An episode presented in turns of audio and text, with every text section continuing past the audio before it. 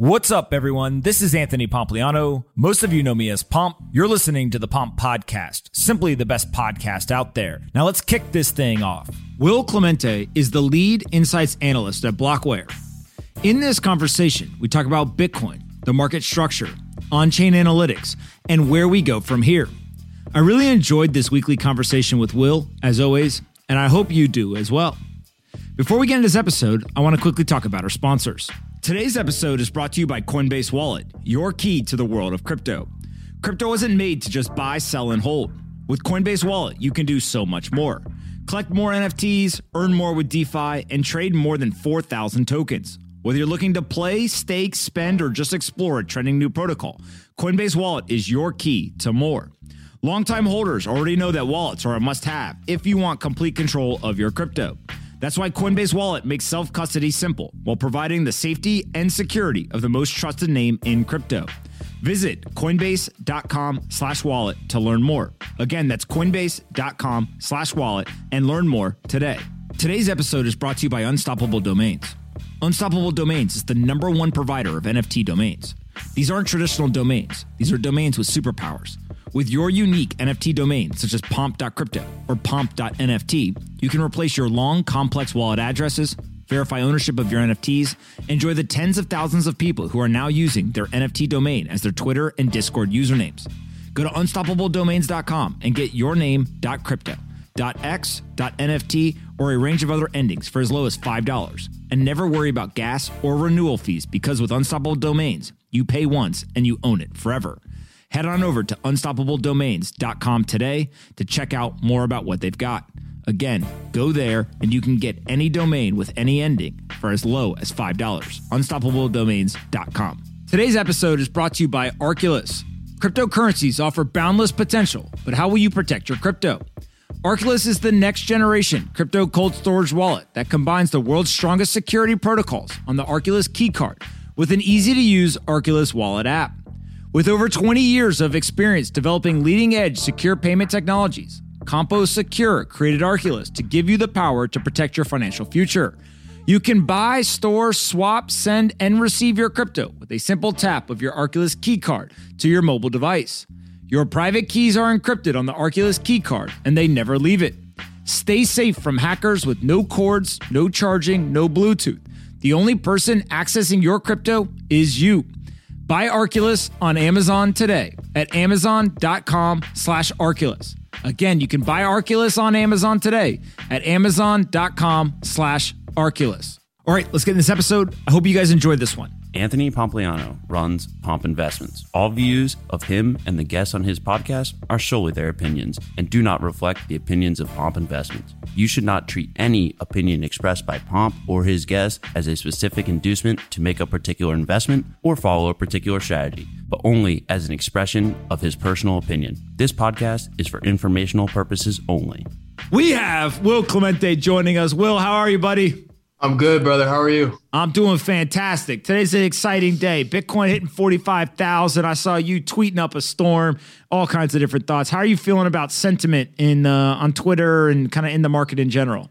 I'm good. It, you know, it's, it's it's pretty mixed. Um, you know, I feel like some people are still kind of in disbelief, but you do have a few people in the timeline who are kind of euphoric. So I don't know. Seems like a a good kind of mix here. I mean, general vibe does kind of feel like disbelief though. Hey, what uh what bears have to remember is that you could be bearish at certain points and you may make a little bit of money, but ultimately you're picking up pennies in front of the steamroller. This is a decades long trend and we only going up. And so Bears along, win the battle, bulls win the war. So facts. Facts. Like Will, you should be on a plaque somewhere for saying that. That's a great uh great thing. All right, talk to us about some of these charts you got. First is you've got the uh this price chart. You got a whole bunch of different levels, uh green and red that are outlined here. What is this showing us? Yeah, as you just said, these are basically just price levels I drew out. I think the the kind of main point I wanted to just get across here was just saying that I think at this point we're kind of right below major resistance, and so from like a short term kind of trading perspective, uh, I don't think the RR here being you know like giga long is great until we clear that resistance. Um, you know, you never want to buy right below resistance. You never want to sell you know, right before we hit major support. And so, just from that perspective, um, as we're kind of pressing up against that major resistance, um, you know, if I was a short term trader and I wasn't already long, I would kind of just, you know, wait out to see what the reaction here is at this level. Uh, but nonetheless, again, we're approaching this, you know, major resistance level both kind of in this consolidation pattern that we've been in, as well as just you know horizontal price structure uh, going back over the last year or so, uh, which is right around 46, 47k. Um, that's also around the yearly open. There's a few different moving averages over there as well, uh, but that's kind of a you know as I feel like we've been talking about for several weeks or whatever. Um, that's kind of a, a key level that I've been watching. And then another kind of well, I have two other ways you can look at confluence with this in addition to everything I just said. Uh, the first one is the next chart, which is short-term holder cost basis. So we talked about this last week, so I don't want to like repeat myself too much. Um, but essentially, this is the aggregated cost basis of all market participants that have been in the market for less than 155 days or less than five months. Um, and right now, this kind of aggregated cost basis sits at 46,200. Uh, it does kind of move around a bit, you know, week to week whenever we speak, but generally it's been hanging out around 46 to 47K. Uh, as of today, it's sitting at 46,200. And then last kind of thing that I wanted to point out for on the confluence of 46 to 47K being kind of a, an important level uh, is the third chart. The third chart is looking at basically a heat map of all the bids and asks um, across different venues. In particular, uh, in this chart, we're looking at Bitfinex the reason we're looking at Bitfinex, Bitfinex has a higher hit rate than most of the other venues. Uh, if not, they have the highest hit rate. Uh, kind of back testing, looking at all of the kind of you know quote unquote walls that they set on the both bid and ask side. Um, generally speaking, you know Bitfinex tends to kind of be the the you know smart money in a sense, and whenever they kind of you know place either a buy or sell wall, that tends to have some uh, dictation on on future price movement. Uh, and so what we see currently is that they had just actually in the last hour or so uh, kind of set this ask wall between 45 and, and 48k. So that's confluence as well. Um, you're seeing some some you know large asks step in from from Bitfinex in particular. Um, what you don't want to see is like a partial fill. So this seems kind of counterintuitive. Um, like what you want to see for bulls in this scenario, because we're talking about an ask wall, you want to actually see it fully get filled, see all their orders get filled. And conversely, if it was a bid wall, what bears would want to see is, you know, full fill of the, the bid wall. The reason is because like the market basically moves in two ways. It moves because of, you know, effort and absorption. So effort being active orders that are stepping in, right? So when you just go on, you know, whatever venue you're using to allocate to Bitcoin, you just market buy, right? You're buying at the the market price. It's like if you go on eBay, right, and you hit and you hit buy it now, right? You're willing to maybe pay a little bit higher of a premium just to go ahead and get the exposure and lock in your your purchase, right? Uh, and then there's limit orders, and limit orders are essentially saying, I like to use this eBay analogy because I think it I think it makes somewhat of, of sense. Um, you know, you go on eBay, something's listed for fifty dollars. You don't want to pay fifty dollars. You say, well, I don't deem that fair value for this item but I'll step in and place a bid at, you know, 40 bucks. If it fills, great. You know, that's where I, I think this is, you know, worth my, you know, purchasing power. If not, then that's cool. You know, it didn't reach what I think is fair value.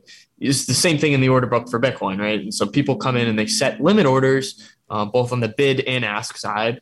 Um, and so whenever you see, you know, a clump of bids or asks or, or wall, um, whenever you see that fully fill, that means that the effort in the market is is you know outweighing the absorption. So in this case, if we see this ask wall get fully filled, to me, what that's indicating is that the effort or the active orders uh, is outpacing the amount of absorption or the, the this wall of asks that we're looking at now or, or limit orders that we're that we're looking at now.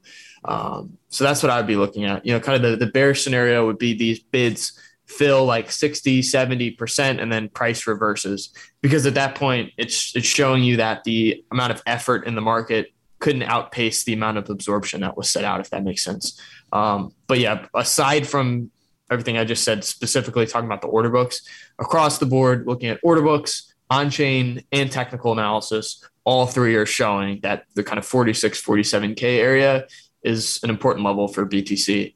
Um, and so when you talk about kind of, you know, this other framework that we've been talking about is kind of there's value buyers and momentum buyers, right? And so I think for a lot of those kind of momentum market participants or trend following strategies, a lot of those will kind of trigger if we can get above that area. So when you start to look at this, it's obvious that that area is really, really important, right, in the spot market. Uh, I saw you tweeting this morning about the open interest just violently spiking upwards, uh, and we've got the chart here for that as well. First, explain like when we see these massive movements up in open interest, what is that telling us is happening? And then how do you evaluate this in comparison to some of the spot stuff you were just talking about? Sure. So open interest is just telling you the number of contracts that are open. Um, so that's where open interest by definition is telling you it's telling you how much futures, you know, how many how much interest is there from the futures market, you know, in being active in in Bitcoin. Um, and so, you know, a, a, lot of times, like when I post this, people will automatically think that when I'm saying open interest is up, that it's bearish. It's not necessarily the case. I mean, most of the uh, times that we've spiked up into the zone in the chart has been bearish. Um, but all, all it's tell all open interest rising is telling you is that there's a large amount of um, of contracts coming into the market, right? And so that could be aggressive longs or shorts. Um, so with that being said, again, all this is telling you is that there's a large amount of or buildup of contracts in the system, but we need to look at other things to kind of you know give us hints as to the aggression of the positioning, because there's always a long for every short. Sorry, Cody's deciding to to eat my chair um, there's always a long for every short. It's all about kind of gauging what's the aggression of the market participants on both sides of the contract, right? So the example that I always like to use is, for example, you know, you have one contract, you could have like a, you know, degenerate on the long side that just wants leveraged long exposure. But on the short side of that that contract, you could have a market maker who's taking the short side of the contract, but they might be, you know, delta hedged in by being long spot. So they're, you know, long spot and then they're they're short the the perp contract. So, you know, it's it's all about kind of gauging what's the risk profile of um, all the different market participants that are making up that open interest. And we can look at the two charts after this to kind of uh, to kind of gauge that positioning. Um, not only can we do that, but we can also look at in real time, um, aside from kind of, you know, the, the what I just said, we're going to look at the next two charts. That's kind of somewhat of, of um, a predictive approach as to kind of trying to gauge the open interest. The other thing we can do is look at, you know, how is the open interest behaving? And that can kind of in real time give us more clues. So what do I mean by this? Like if, you know, as we talked about 46K, really important price level. If, if, if the price starts to, you know, wick above that and, you know, open interest is kind of, you know, just flat or increasing and you don't see any kind of wipeout in open interest, then that probably is indicating to you that a lot of that buildup hasn't been aggressive shorts, right? And and um, you know, conversely, if, if we start pushing above that price level, you start to see OI kind of you know spike down at, on on on pushes up. That's that's showing you that you know shorts are getting forced to close um, above that price level. So. I would say, you know, you can look at the next two charts that we're about to look at. The other thing you can simply do um, is just, you know, sit out for a second, wait, see how is open interest reacting with the price level, uh, and then kind of you know gauge your your thesis from from there. Uh, but with that, we'll look at from a more predictive standpoint, um, two charts to kind of gauge uh, in a you know predictive sense what what do we think that you know how do we think that open interest is is positioned. So, so first, we'll look at um, the spot. Go ahead. My bad. I, no, I was going to say so. The spot premium. Explain what's going on here yeah. with this first of the two charts. Yeah. So on the bottom, you'll see perpetuals basis. This is comparing the aggregated spot price versus the aggregated perp price. Um, and so whenever the indicator is green, so you'll see whenever it like you know flips negative, that's just telling you that the you know spot is trading at a premium to perps. And then conversely, whenever it's gray or whenever it's positive, um, that's showing you that perps are trading at a premium to spot, or in other words, spot is trading at a discount to perps. Um, and so we've been in a pretty prolonged regime of spot premium um, over three months now, which I'd have to go back and double check on this, but I'm like 90% confident this is one of the longest uh, spot premium regimes that we've ever seen in Bitcoin's trading history. Um, so that's that's one thing. The second thing is is the, the chart after that which is the annualized rolling basis, the three month basis, or in other words, uh, you know, quarterlies, which I've been calling it in the newsletter. Um, you know, essentially, this is uh, the difference between the current spot price and the three month futures contract. So you can buy spot um, and you can sell the future, capture the difference uh, when the market's in contango.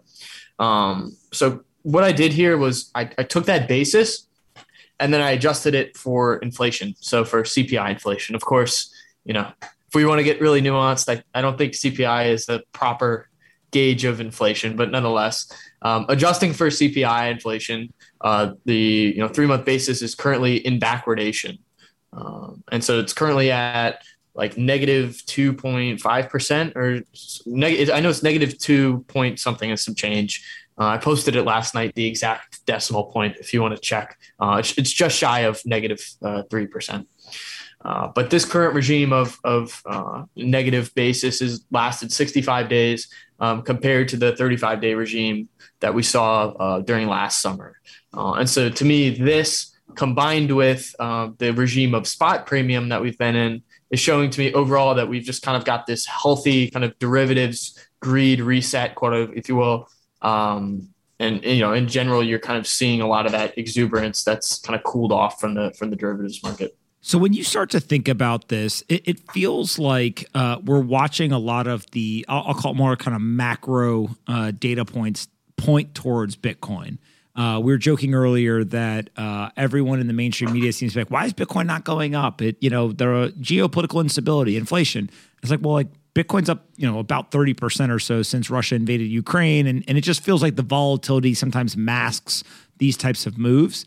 But then if we start to look at the on chain underlying metrics, and, and I know you've got a couple of these charts, it feels like, uh, I think you said last week, like there is this laying out of a scenario where once a catalyst happens, it will ignite based on this illiquidity in the uh, supply. Is that kind of still how you're thinking about this? Yeah, exactly. Um, you know, the way Lynn Alden's put it is basically, you know, we've got the fuel laid out, but we need the spark, right? And and so the the two charts that we're about to look at are kind of uh, visualizing that. Uh, the first one is the long-term holder uh, accumulation ratio. This is created by uh, Checkmate, who's the lead uh, analyst at Glassnode, as well as David Puell from um. Um, we had David on the the podcast this week, so I'm looking forward to to that episode uh, dropping. But this this metric essentially compares the um, rate of growth in long-term holder supply to the rate of increase in Bitcoin supply issuance. Um, and so whenever this, you know, whenever this metric is is significantly trending down, whenever it's below zero, uh, it's showing you that the amount of long-term holder accumulation is outpacing Bitcoin supply issuance. So in other words, it's got this deflationary aspect to it because more supply is getting locked up than is coming into into circulation. Uh, and so currently, by that measure, uh, Bitcoin supply, based off of this specific measure, is currently at the most deflationary um, level that it's ever been in, in its trading history. Uh, so, in other words, it's showing you the long-term holders are locking up a supply at a pace that's you know outpacing uh, Bitcoin's issuance to an extent that's never occurred before in the Bitcoin market. Yeah, it, it's uh, it's incredible to see this, man. It feels like we're just seeing this all play out all over again from uh, the summer of 2021. When we look yeah. at the illiquid supply shock, uh, we can literally see uh, that that is what was happening. Uh, talk through this a little bit. Yeah, so uh, very similar to summer, except this divergence is uh, now I double checked after we talked about it last week. Uh, it's now you know confirmed it's the largest uh, divergence that we've seen um, from this specific measure uh, in Bitcoin's history. Uh, this is the specific metric I created uh, back um, at the beginning of last summer in like May or June of last summer. It's comparing the amount of supply held by illiquid entities, who are entities who sell less than 25% of the coins they take in, to highly liquid and liquid entities. So, in other words, it's a ratio of weak to strong hands. Whenever the ratio is ticking up, that means supply is moving towards entities who sell less than 25% of the coins that they take in. Uh, at the same time, this also adjusts for the increasing amount of um, supply. So one of the questions that I would often get about illiquid supply before I created the ratio was, well, you know, isn't this naturally going to go up as you know supply comes into circulation? But this metric actually adjusts for that because it's telling you uh, the relative amount compared to highly liquid and liquid supply. So it's telling you at all times, no matter how much supply there is, what's the relative holdings between those two cohorts. Um, and so, as you just mentioned, seeing this tick up over the last two weeks is obviously a good sign. But in general, we've just seen this massive divergence over the last two months, two, three months really, uh, of supply continually um, you know, getting locked up by these entities who have a low historical tendency to sell. Conversely, to you know what people will often like refute about like exchange balances dropping, right? The argument there is always, well, you know, exchange balances are going down, but people can just move the coins right back to exchanges in in you know 10 minutes. And technically, yes, that's true. Um, but with illiquid supply, it's literally telling you the historical tendency for every on-chain entity to sell their coins. It looks at, you know, based off of heuristics on my wallet, you know, what how, what what's the amount of, you know, BTC that I'm taking in and selling. And so, you know, by definition, um, you know, it, uh, aside from like what that argument is about about exchange balances this is literally telling you the likelihood of those coins coming back onto the market right and so um, in confluence with long-term holder supply this again is showing you just that supply is getting locked up. Uh, and I also think it's really interesting to note kind of the difference between now and late 2018. Um, in 2018, I mean, illiquid supply dropping pretty much marked the 2017 top and continued to decline all the way through into the bottom of the bear market. Uh, and so, um, you know, that's that's another kind of you know difference between between now and then, um, and kind of the underlying supply dynamics from from an on-chain perspective. What about whales? What are they doing? Yeah, so next chart, uh, we're looking at the um, essentially what I did was I took all the you know large whale balances, quote unquote. It's all the entities who have over a thousand BTC, and then I filtered out all kind of the known on-chain entities that Glassnode and specific uh, heuristics track. So you know GBTC, the Purpose ETF, QBTC, um, all the OTC um, desks that that Glassnode tracks um, some of these different entities that that they you know have heuristics on um, and you know have actually labeled. Um, and so then you know you filter that out and you get what I you know call quote unquote filter you know filtered whale balances and that's that green line. As you can see, whales bought, you know, all the way into, you know, the beginning of, of 2021. A lot of that was, you know, the GBTC arbitrage as well as the cash and carry trade that drew a lot of capital into spot. You saw whales holdings rise really substantially, and then they distributed into that whole kind of, you know, topping period from end of, you know, February into the beginning of, of May. Um, they started reaccumulating at the bottom of the summer. We talked about that here on the show. I remember that initial pop there at the end of uh, July, like it was yesterday. Um, and then they started distributing into the end of the year last year. Um, over the last like month or so, you've seen some like interesting behavior. You saw them kind of buy the bottom at like 33, 34K, distributed back into this consolidation.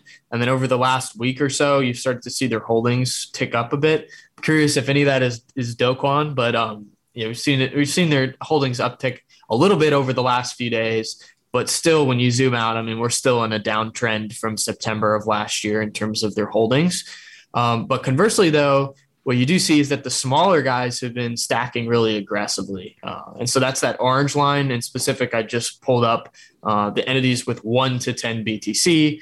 Um, and and so what you see is that you know their their holdings over the last month or two have really just kind of aggressively moved up, um, roughly offsetting some of the selling that we've seen from whales over that same time period. Um, so obviously you'll note the divergence between it seems like the smaller guys have been buying from uh, you know looking on chain, uh, and the, the, whales have kind of been distributing over the last month or two, uh, which is this kind of interesting divergence, which of course isn't ideal, right? Because um, you know generally speaking, retail doesn't outsmart large buyers. But if we look over summer, um, you'll see a very similar kind of signature, right? Because the smaller guys were actually stacking through all of summer. They sold from January 2021 all the way to May 2021. And then they bought from the bottom in, in May 2021 all the way until the end of the year.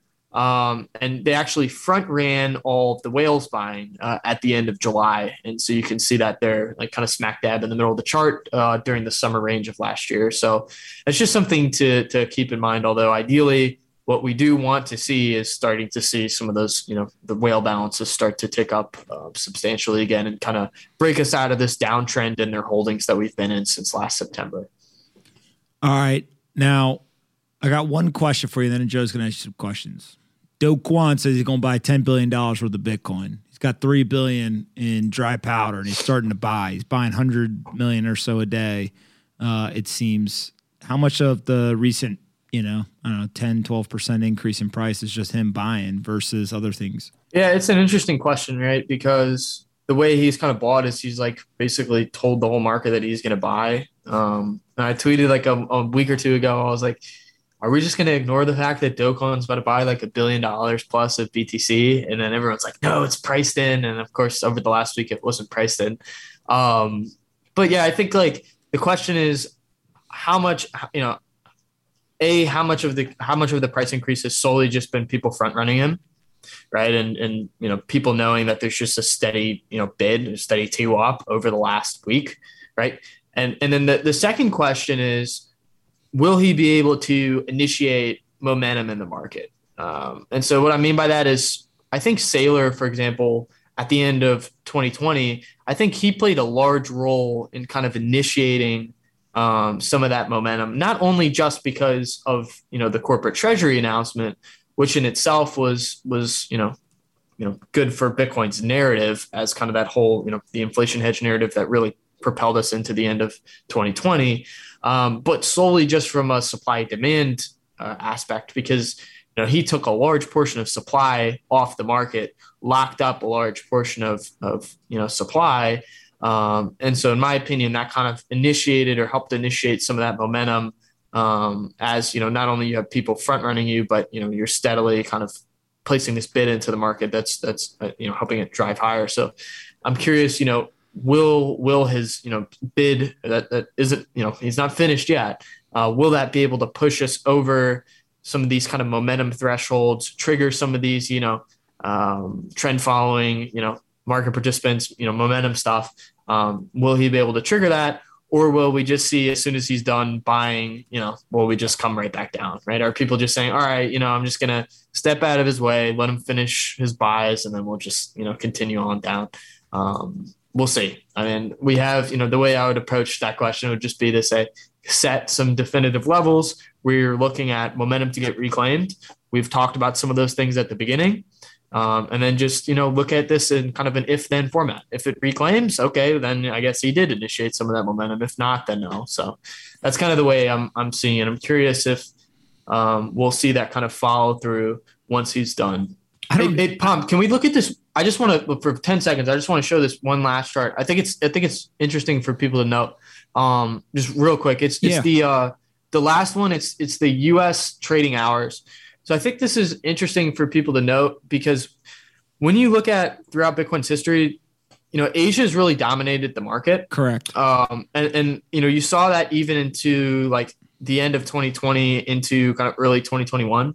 But since since the end of May, you know, we're talking about like the different types of buyers. We just talked about kind of the size of the buyers and that kind of, that whole kind of thing. We talked about the kind of the spending history. When we're talking about where the buyers coming from, it's really interesting to see U.S. trading hours when you compare them to other, you know, trading sessions and trading hours and the price premium during those trading hours.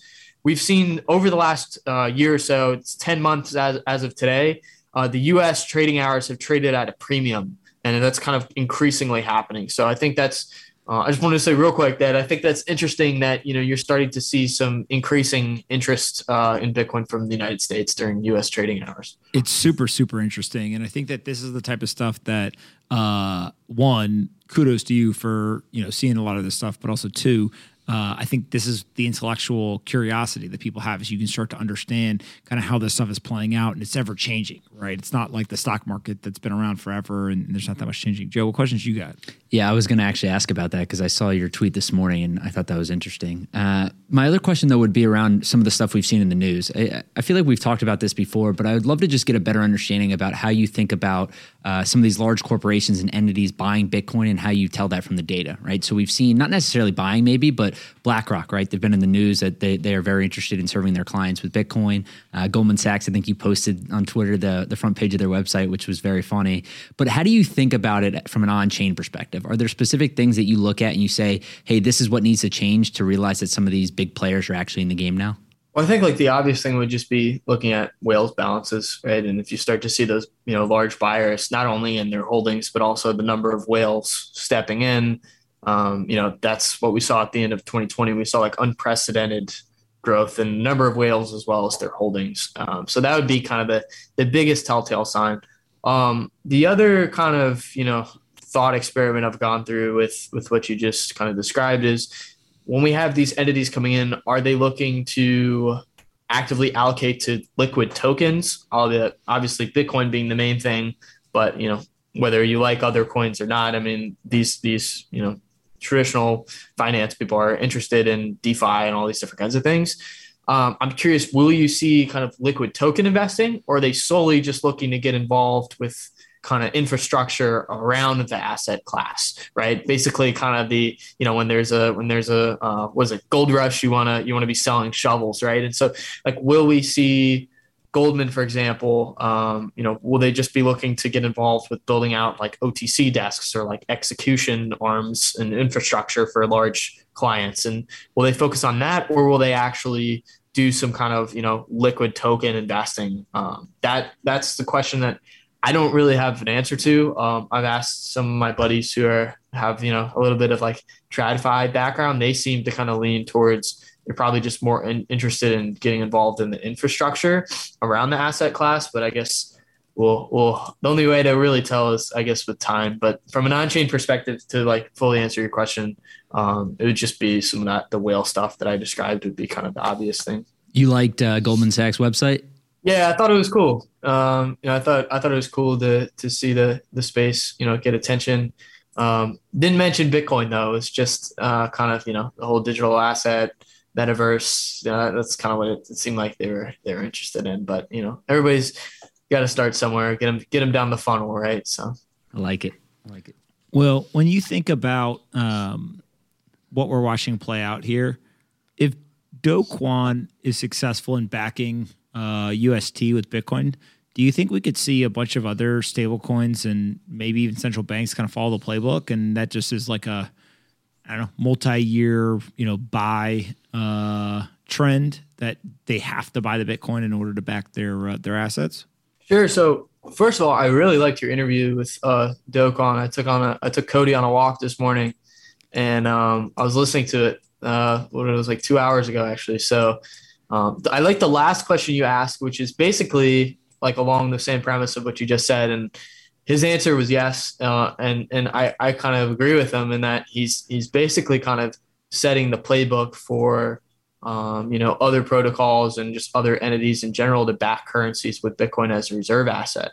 Um, although Bitcoiners you know don't love Luna as you know being another you know blockchain, right? Um, at the same time, you know I think Bitcoiners aren't you know fully appreciating the kind of gravity of in real time, we're seeing a currency, albeit maybe not the one that they would love to see. Um, we're seeing a currency being backed with Bitcoin um, as you know the pristine collateral that it is. Uh, and so I think it personally, it's a genius move by Do Kwon.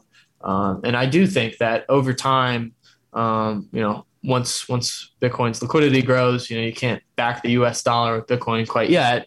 Um, but you know, I think over time you'll you'll see more currencies uh, be at least partially uh, backed by Bitcoin. Maybe over time we start to see something like a part gold, you know, part Bitcoin backing at first, or, or peg, I should say, at, at, at first, and then maybe over time that pivots to solely Bitcoin. We'll see, but I do think this is uh, kind of a you know an interesting, um, you know, uh, it's kind of zero to one event in terms of of currencies being back with BTC. Very similar to kind of like you know the the Saylor immaculate conception of corporate treasury announcements. Um, you know, I think, or or the El Salvador, you know, nation state adoption. Like I think this is up there with with those types of events in terms of significance for uh, Bitcoin's adoption moving forward.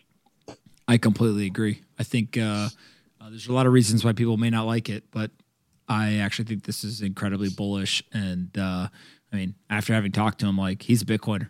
right? He he understands. Yeah. He, he gets exactly why Bitcoin is valuable, pristine collateral, etc. So it's pretty cool. Exactly. Uh, before we let He's you, he's not competing with Bitcoin. He sees it as additive, and that's I think correct. You know, although I don't, I, like full disclosure, I don't own any Luna, but you know, I think some of the Bitcoin people maybe should, you know, realize like, you know, they like Do Kwon sees Bitcoin in the same lens they do. And, and you know, he's trying to uh, make it an additive thing because he, he understands the value proposition of Bitcoin as that pristine collateral in the same way that they do. So, correct. Um, before uh, we let you go, uh, tell us about the uh, the podcast and uh, and the interview you got coming out. Oh, sure. Thanks for the plug. Um, I'm having on Yassine Elmandjra and David Puell from ARK Invest this week on the pod. So uh, it should be out tomorrow, sometime tomorrow.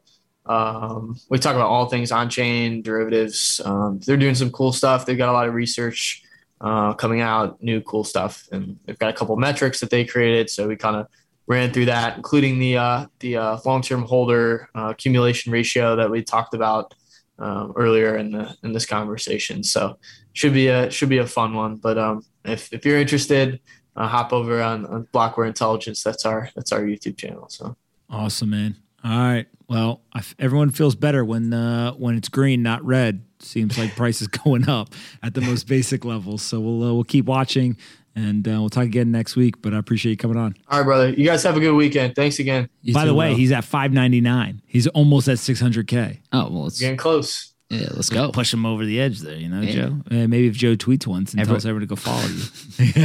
That'd be the smart thing to do. If you want some free alpha, go go uh, go follow Will. All right, buddy. Sounds good. See you later. See you, Will. All right, see you guys. Thanks so much for listening to today's episode. I really hope you guys enjoyed this one. Make sure you're subscribed on Apple, Spotify, or your favorite podcast player. And if you're looking to try to transition to get a new job in the Bitcoin or crypto industry, we've got you covered. Head over to pompscryptocourse.com We've developed a curriculum with the top teams across the industry. It's a three week intensive training program with over 50 events packed into that three week time period. Go to pompscryptocourse.com to learn more, and I'll meet you guys for the next episode.